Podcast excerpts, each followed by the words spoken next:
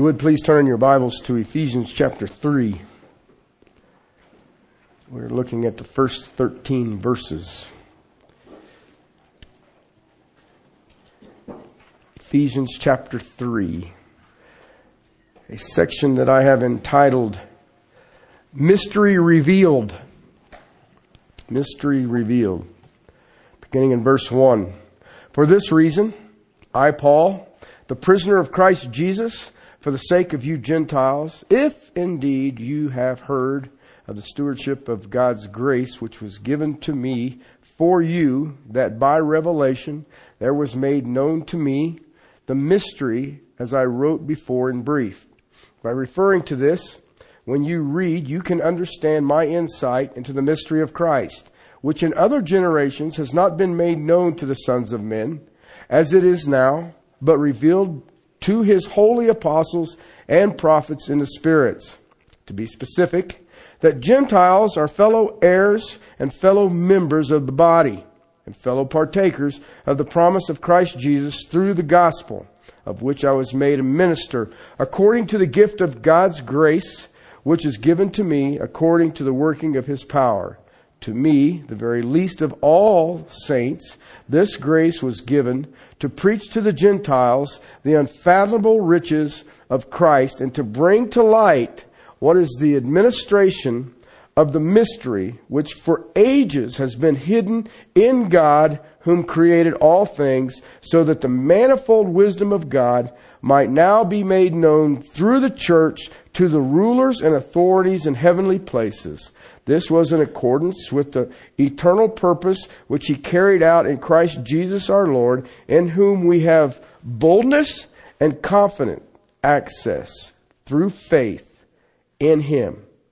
Therefore, I ask you not to lose heart in my tribulations on your behalf, for they are your glory. Father, we come before you as we've sung. Give us ears, Lord, that we may hear you. I see the Apostle Paul begins praying for the readers of this. Verse 16. Father, I pray that those that would hear would understand the mystery revealed. And Father, we would see that the plan of this mystery, that we would understand it. We would be overwhelmed with joy that we are a part of that mystery being fulfilled in this very day and age. Father, let us never take that for granted, but let it become a new passion, a new fire in our bones. That, Father, we may understand one, that we are one, the unity of the body of Christ to a lost and dying world. In Christ's name, amen. I shared with you last week in the conclusion of the message, there are two things that happen when you are in the ministry foundational. There's no way to get around it. There's no way to do ministry outside of it. It has to be done that way. It was his plan. One is you have to teach. Then you have to pray. And when you get done praying, then you teach. Then you pray and then you teach. And then you pray and then you teach. You teach with confidence what God has shown you in His Word. And then you pray that the hearers will get it that they will grasp it. I shared with you that some of you have noticed and made comment about it that as soon as I get done with a message, unless there's a visitor or something like that, I usually go back there. Um, and I usually take my coat off and my microphone, but the reason that I go back there is that I pray for what every one of you have heard and that you get it. Okay? You need to understand something. I get to deal with this all week long. By the time Sunday shows up, Let's hope I've got it. But I get an hour with you to share what I've just spent 40 hours looking at, and I have to pray that God gets it to you. Okay? I learned that from the Apostle Paul. That's how he did it. He would teach, and then he prayed. We've seen that in chapter 1. Okay? You've seen it again here in chapter 3. He teaches, and then he'll pray. All right? We've already looked, and we need to grasp this. We see the church in the mind of God in chapter 1. We see the church unfolding in redemption in chapter 2. And we see the church in detail in chapter 3. All of this is dealing with what is our position. What we, as believers in Jesus Christ, already possess. Because until you understand what you possess, then you can't react to it. You can't act out what you don't know. Now, I've seen some people try. If it wasn't such a serious topic, it would be comical. But I see people who can tell me everything that a Christian's supposed to do, and yet they have no idea what a position already possesses. Because once I understand what I possess, then I start realizing that I'm already doing that because of my position in Jesus Christ. Paul's big thing is that Jew and Gentile are one. Now, you need to understand something. There has always been a distinction between Jew and Gentile in the world. Always. From the beginning. I mean, what you're reading in Numbers, that's a distinction. Okay? Do you, do you, do you understand that they are distinct from the Gentiles in what they wear, what they eat, what they do, how they worship? Everything is distinct. It was designed that way.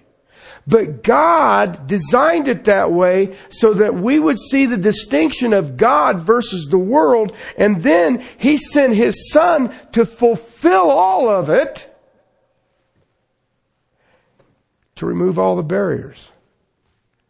There are no barriers. There are no walls. There are no more distinctions. I mean, I remember hanging out in Jerusalem a number of years ago and on the Sabbath to watch everybody out was amazing. It was just amazing. You couldn't do nothing in Jerusalem on the Sabbath. You can't get gas. But that's okay because a Jew's not allowed to drive on the Sabbath. It was very distinct. There are no more distinctions. This chapter 3 is wondrous, people. I don't, I don't know whether the, the Christian body in America gets it or they're complacent about it. I don't know. Uh, or maybe it's a combination of both. This chapter 3 is wondrous, and every time I read it, I just stand in awe of it. Paul wants us to understand that God planned from eternity past. What Jesus prayed for in the upper room in John 17 verse 21. That they may be one. The same oneness as God the Father and God the Son. Now if you think about that for a second, that's kind of mind boggling if you really want to let it bounce around between your ears a little bit. Because if you think about it, God the Father and God the Son, they are distinct, and yet you can't tell where one starts and the other one begins. Can you? They are one. Yet they are distinct. Are they not? I mean, if you believe in the Trinity, then you're good chance you're saved. But you can't separate them. You know, and I've heard all of the human trying to explain the Trinity, and it's feeble at best. Because you can't separate them, and yet they definitely have distinct abilities that are different than the others. God's in heaven, the Son came down in the veil of humanity, paid the penalty of sin, was separated from the God the Father, so that he could send the Holy Spirit to indwell the people that he had just saved. Kind of fascinating if you think about it. Jesus prayed for us to have the oneness that him and the Father has. Now let me ask you a question. Jesus tells us in his Gospels that if we pray in his will, it will be done. Correct? Well, if do you think that him praying for the oneness is the will of the Father? Then I'm guessing that maybe it has been done. What do you think? Because one of my favorites is that there's no difference between the Greek and the barbarians. Okay? I'm a barbarian. I've read a little bit of Greek. I do not speak Greek because I'm not sure that anybody can really pronounce it. So I'm a barbarian. Basically, a barbarian is uh, a Gentile that can't speak Greek. it's like I always like that. I am the barbarian. Okay, something that I can excel at. But yet we've all lost our identity. Have to. You have to. Listen, how else are you going to do Philippians 2? That so we can look on others as more important than ourselves. Unless we can our, our identity. You know, I am such and such because I do such and such. So what? I'm a believer in Jesus Christ because I've been bought and paid for with a price, the precious blood of Jesus Christ. What makes me different than any other believer? How is it that we are able to love each other the same? without preference. Well, you don't understand. Some of them people, I don't I understand that probably better than most of you. I get to deal with lots of them. And yet, that's what the Lord prayed for, that we would be one as the Father and I are one. God planned for it. Jesus prayed for it. And because the apostle Paul was an apostle of it. So why wouldn't we cherish it as much as those three? If it's God's plan, Jesus' prayer, and John and Paul's passion, why wouldn't it be to us? The church is one. Remember, we'll look at it in depth coming up in chapter 4. There is one Lord. There is one faith. There is one baptism. There is one God and Father. And there is one hope of our calling. Period. And we are to keep that oneness in the bonds of peace. See, the oneness is there. It is our responsibility to maintain it. And the only way you can do that is through humility. When there is discord, then the body of Christ becomes disconnected. It becomes separated. It becomes disabled. It becomes crippled. And the world doesn't see what they should see. The world can't see the true Christ. I think it's one of the reasons that I talk to the pastors in our community. There are very few people actually coming to Christ. Very few baptisms. We had the privilege last week of doing a baptism. You just don't see it. You know why? When the lost look at the church, what do they see? The same thing that they've already got. There's nothing different there. It's refreshing to talk to this young man yesterday. It's amazing to find somebody, but then it dawned on me, well, yeah, he's in Eastern Europe. yeah. They don't have the distractions that we have. But you know what? That is a lame excuse too. Do you realize how arrogant that is? To say that the things of this world have distracted me from He who spoke existence into being? That's just sort of one of those, well, what was you thinking? Huh? and yet we do. We have things that just, what? Take our time. We are called to oneness. We are called to unity that ends all bitterness. It ends all prejudice. That which separates is gone in the body of Christ. That was Paul's passion. Paul understood that truth. And Paul is wanting you and me to understand that truth. And he will pray for us here at the end of this chapter.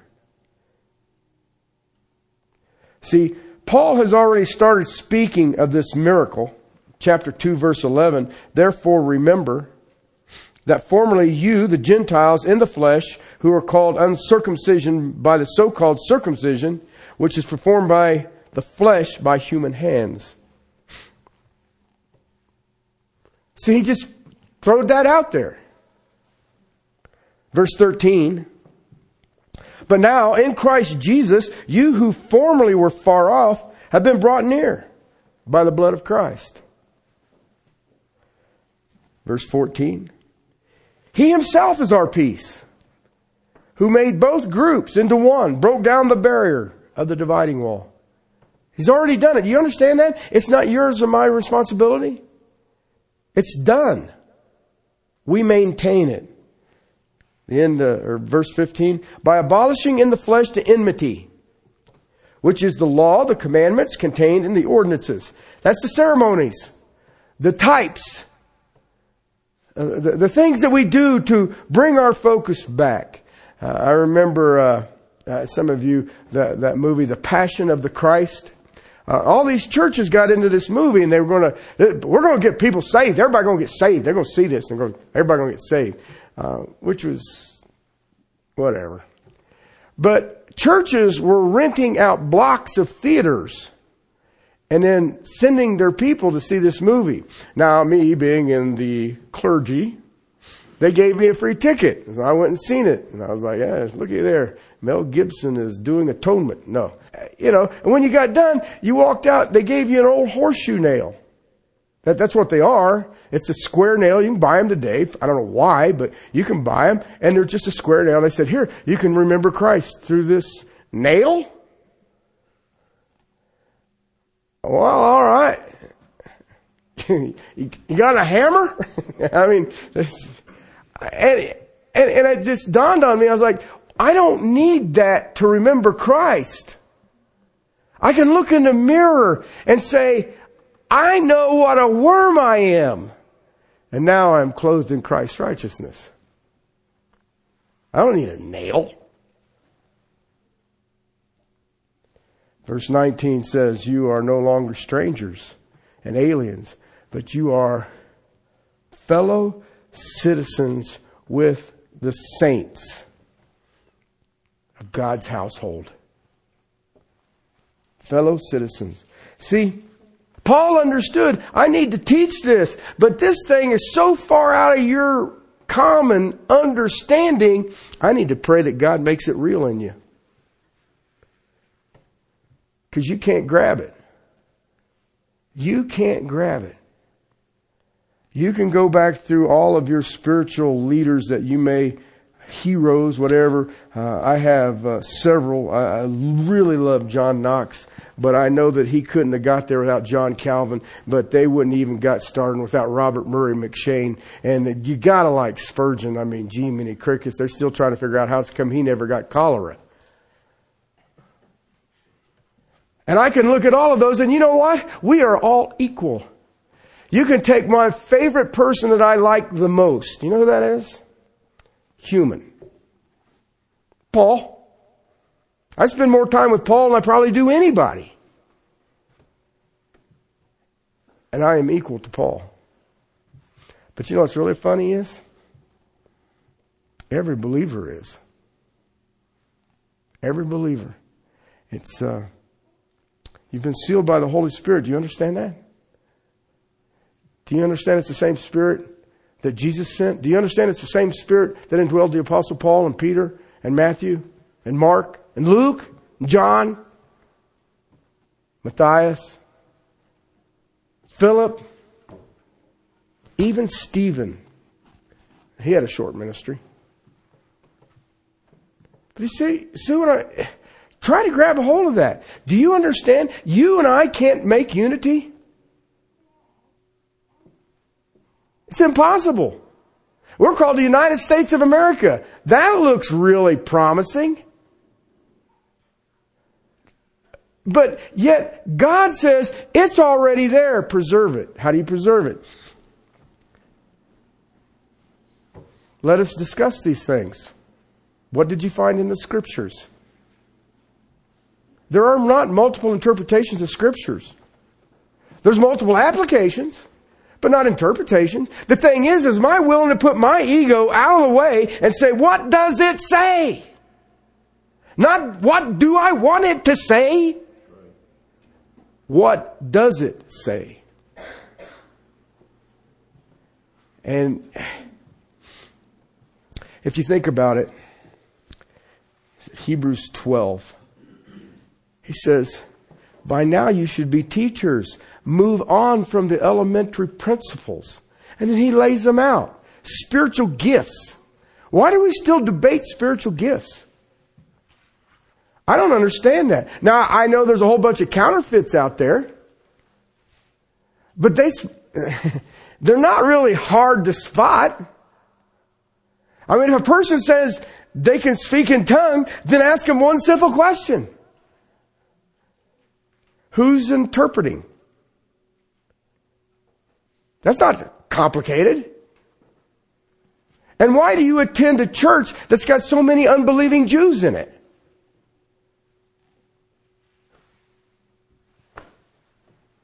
That's not a complicated, and yet, we, wow, I just don't, can't, I've seen it. Well, I've seen things too. I've seen Pink Floyd at Three River Stadium. That was something. Jesus wasn't involved. Okay?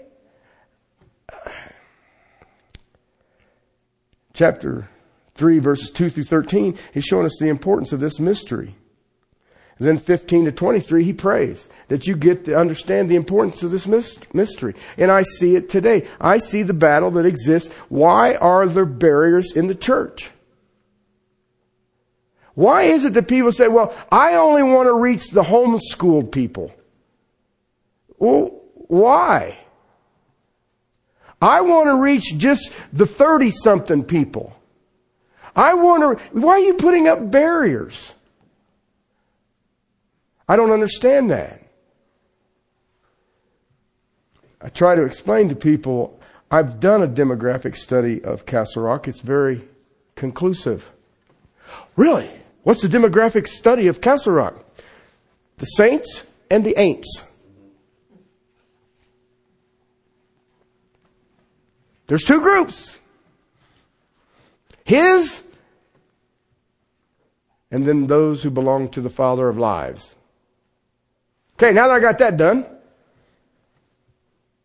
how do you fix it? Share the gospel. Paul's already told us that he's a prisoner of this mystery. Verse 4. By referring to this, when you read, you can understand my insight into the mystery of Christ. It was made known to me, divine revelation. It came from Christ.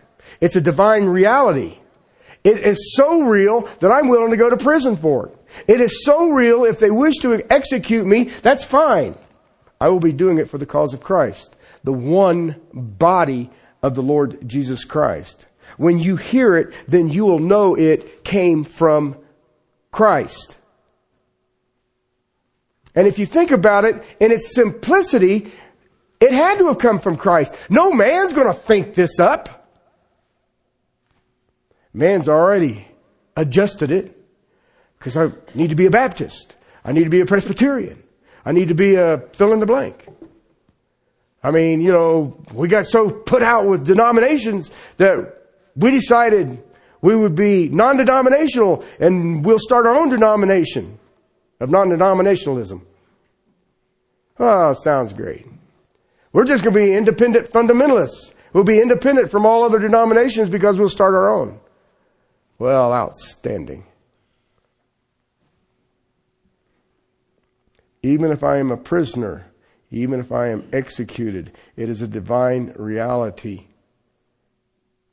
And I will have a passion to protect the unity of the body. He preached it because it was true.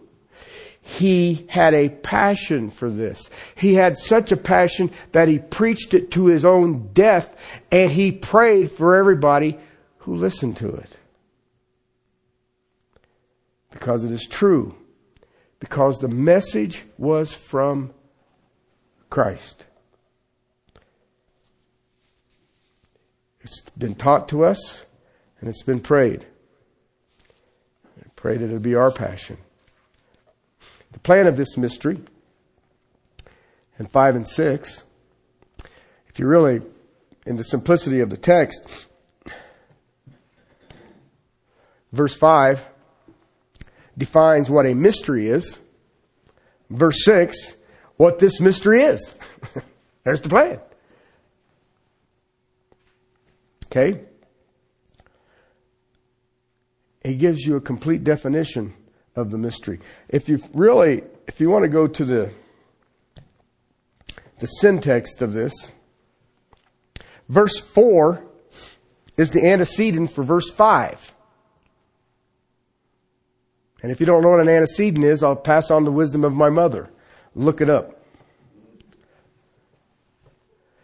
It wasn't made known in other ages. There were glimpses. There were hints of this thing. The Old Testament saints never saw it. Okay? This mystery, the church, one body made up of distinct individual, yet in complete supernatural unity. The Old Testament saints didn't get that. They seen that Gentiles would get saved and be blessed, but they figured that they had to become Jews. And then they get it. That's why they had in the temple the court of the Gentiles.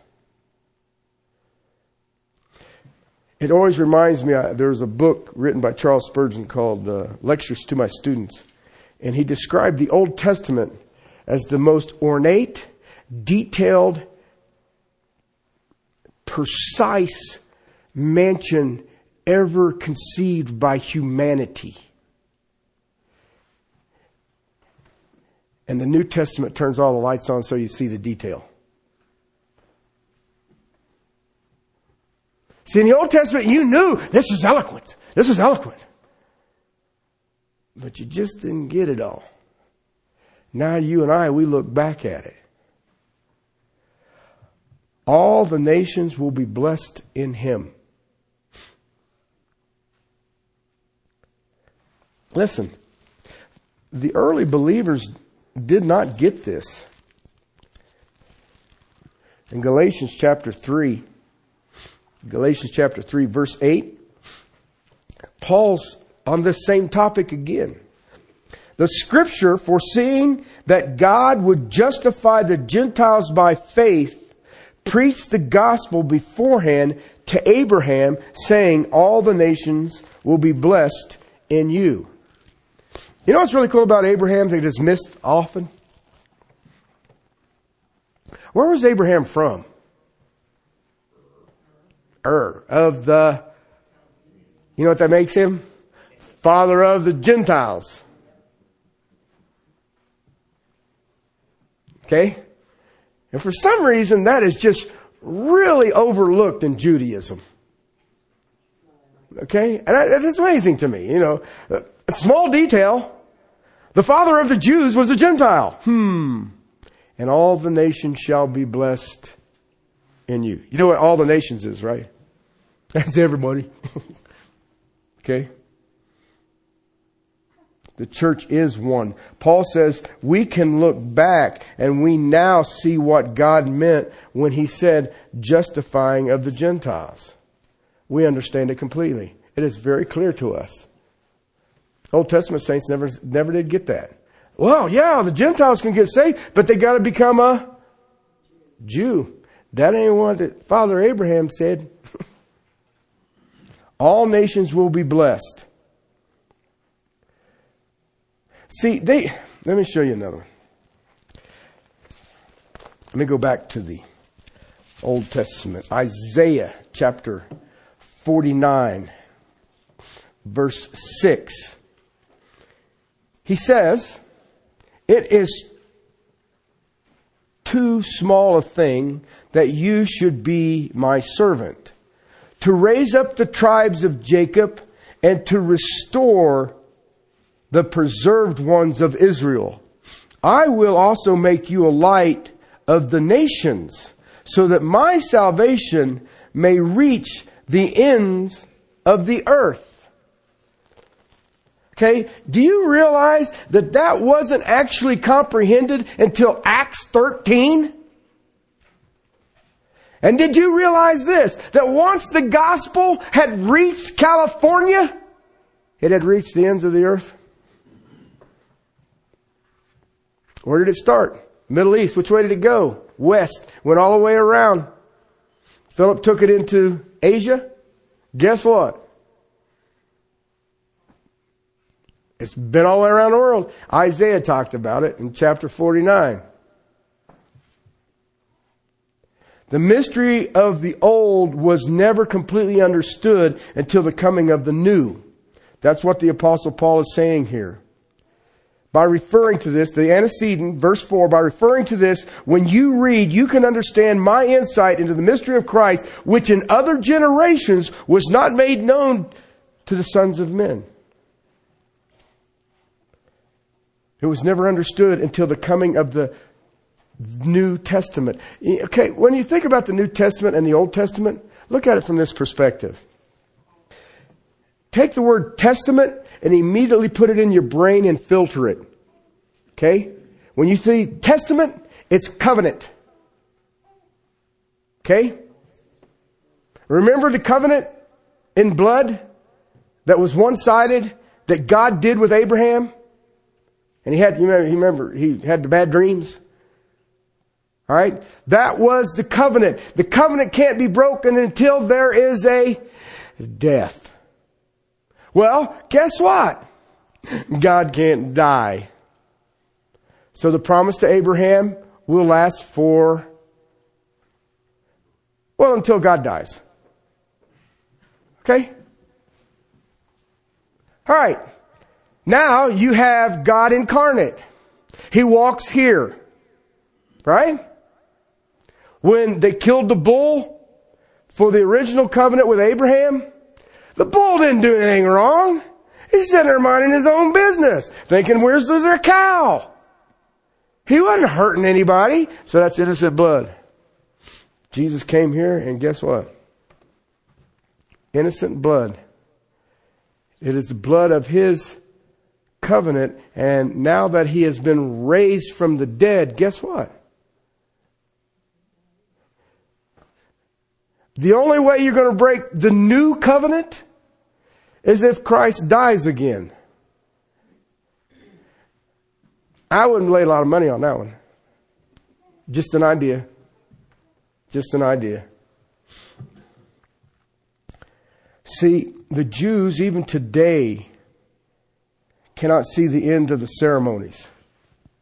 They can't see that all of that symbolism was fulfilled in the person of Jesus Christ.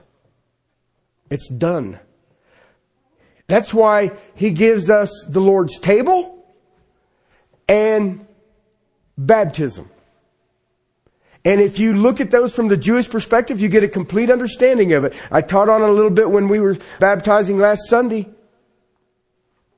You go in as one creature, you come out as another creature. But that reality has already been filled with the indwelling of the Holy Spirit in the believer. It is a public profession of an inward reality. That's baptism. Lord's table. That is not His blood. I've seen the bottle that it comes out of.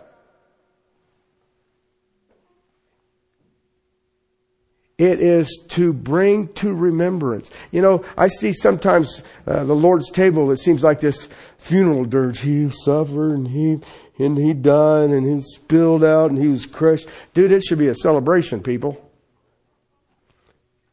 Okay, if he didn't get out of the grave, yep, Lord's table is going to be a bummer. But guess what? It is because of that broken body and that spilled blood that you and I have been redeemed. I should make us happy. Oh, poor Jesus. Let me tell you, Jesus isn't at the right hand of Father. I would like to be poor like him.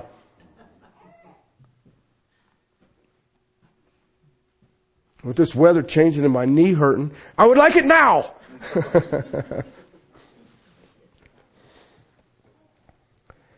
See, it's hard to understand that this is all fulfilled. When your whole life has been on these systems and these symbolisms and these ceremonies, the leaders of the early church struggled to get this. Why? The leaders of the early church were all Jewish and they were practicing Jews. I mean, Peter had the vision.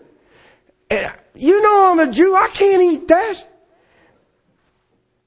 I created it all. Give thanks and eat. I like that. That's my diet. Give thanks and eat. Some of it. Some of it, like, I ain't thanking you for that. Paul is telling us that this mystery in other ages was not made known.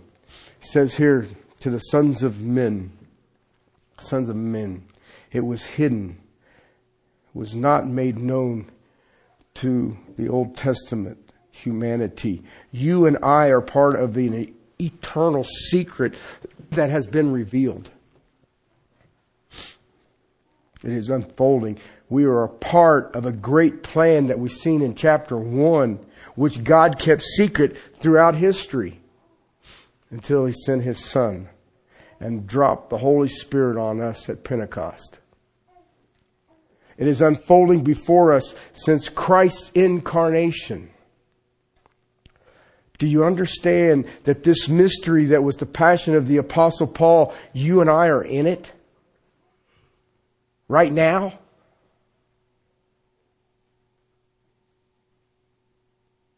We are that secret that has been unveiled.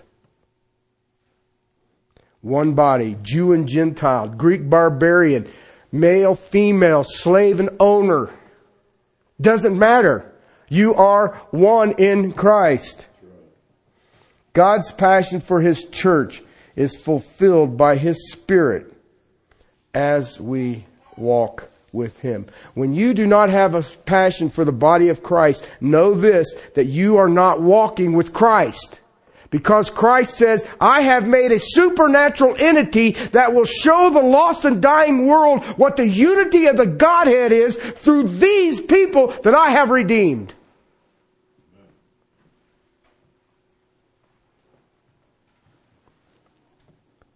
That's why I have an annoyance against uh, parachurch ministries. I understand what they're doing, but why aren't you doing it through the body of Christ?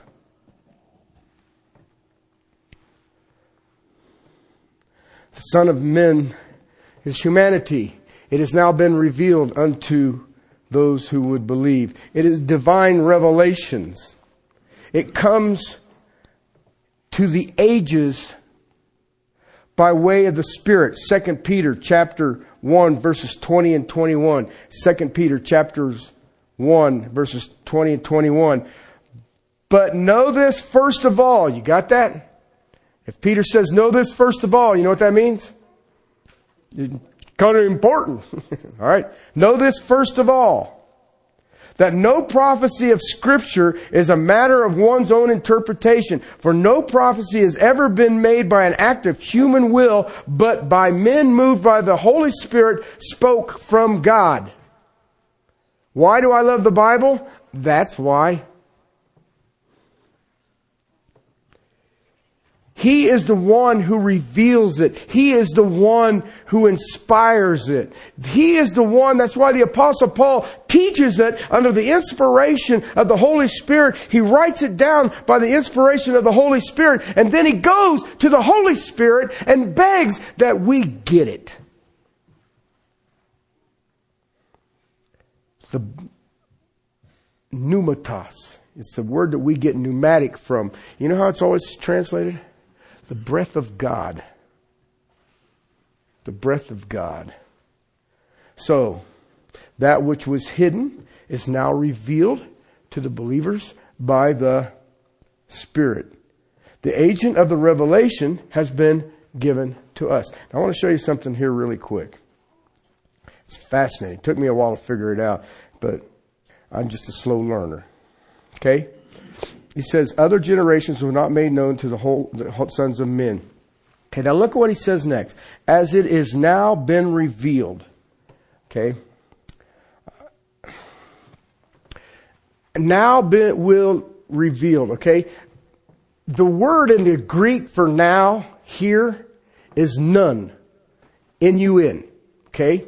And it's in the aorist voice. Alright? What that says to me, and what that means in the language that this was written in, is that not before, and not after, only now. Only now. Okay? Present immediately. Right? It's here. It's now.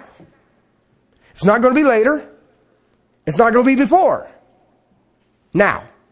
Alright? The revelation of the mystery is at a point in time and it was not revealed before, it was not revealed after. Okay, now listen, that little word right there, uh, I get excited about it because I hear a lot of stuff. Uh, sometimes I shouldn't listen so much, but I hear a lot of this stuff, and uh, and I hear people making statements that don't understand what that sentence just said. Okay, it's a little point because it's in the aorist voice. The Bible was written, it was not written before, it was not written after, it was exactly when God wanted the revelation accomplished. Okay? Okay, what does that mean for you and me today? Well, yeah, I got the Bible. No, no, no, no, no, no, no. You're missing something. There's a fact that is here that is urgently needed today. Revelation is closed. There isn't more. It has now been revealed. It is not in the process of being revealed. It is now. The Word of God was revealed when God said at that time it was a closed case. There's nothing else coming. You will hear people make statements like this. God has showed me. Nope. No, he ain't. Didn't show you. You ain't getting nothing new. There ain't, there ain't anything new. It's these clowns running around telling you when the second coming is.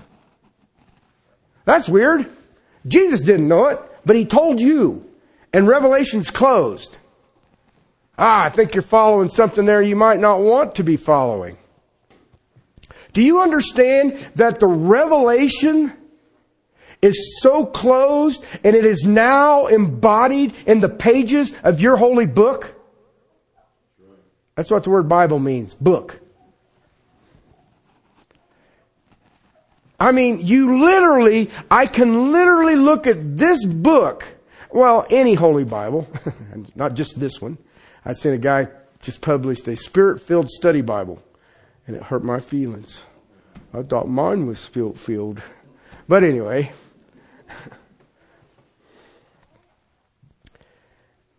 the revelation is incarnate in this book. And people say, well, that's, you're getting awful. Why does everybody want to destroy this book? I don't see anybody lining up to destroy the Koran.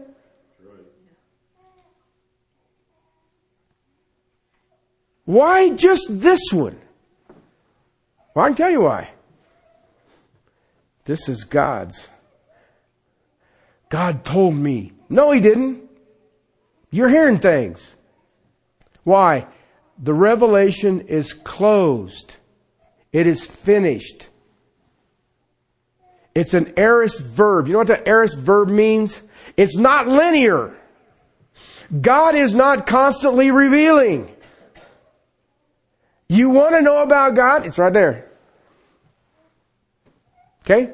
It's not complicated. And I know that it's true because you think about how hard it is for you sometimes to pick up that book and read it. How many times I can come up with any kind of excuse, I better check the weather first. Well, you know what? The weather's going to do whatever the weather's going to do and the weatherman ain't going to know anyway.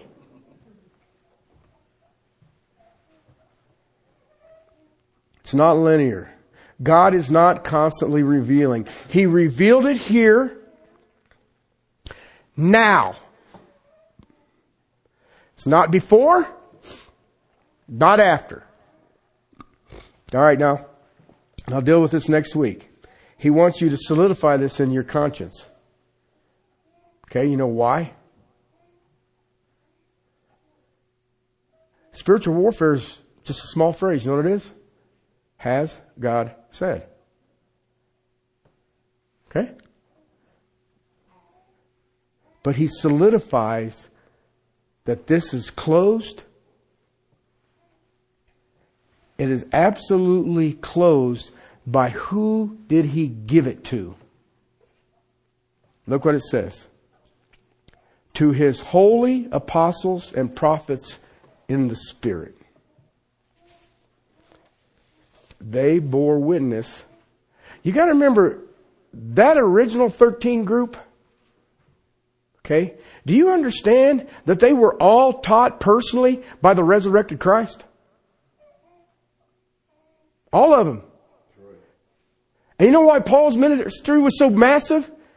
He had to go hang out in the desert for three years with him.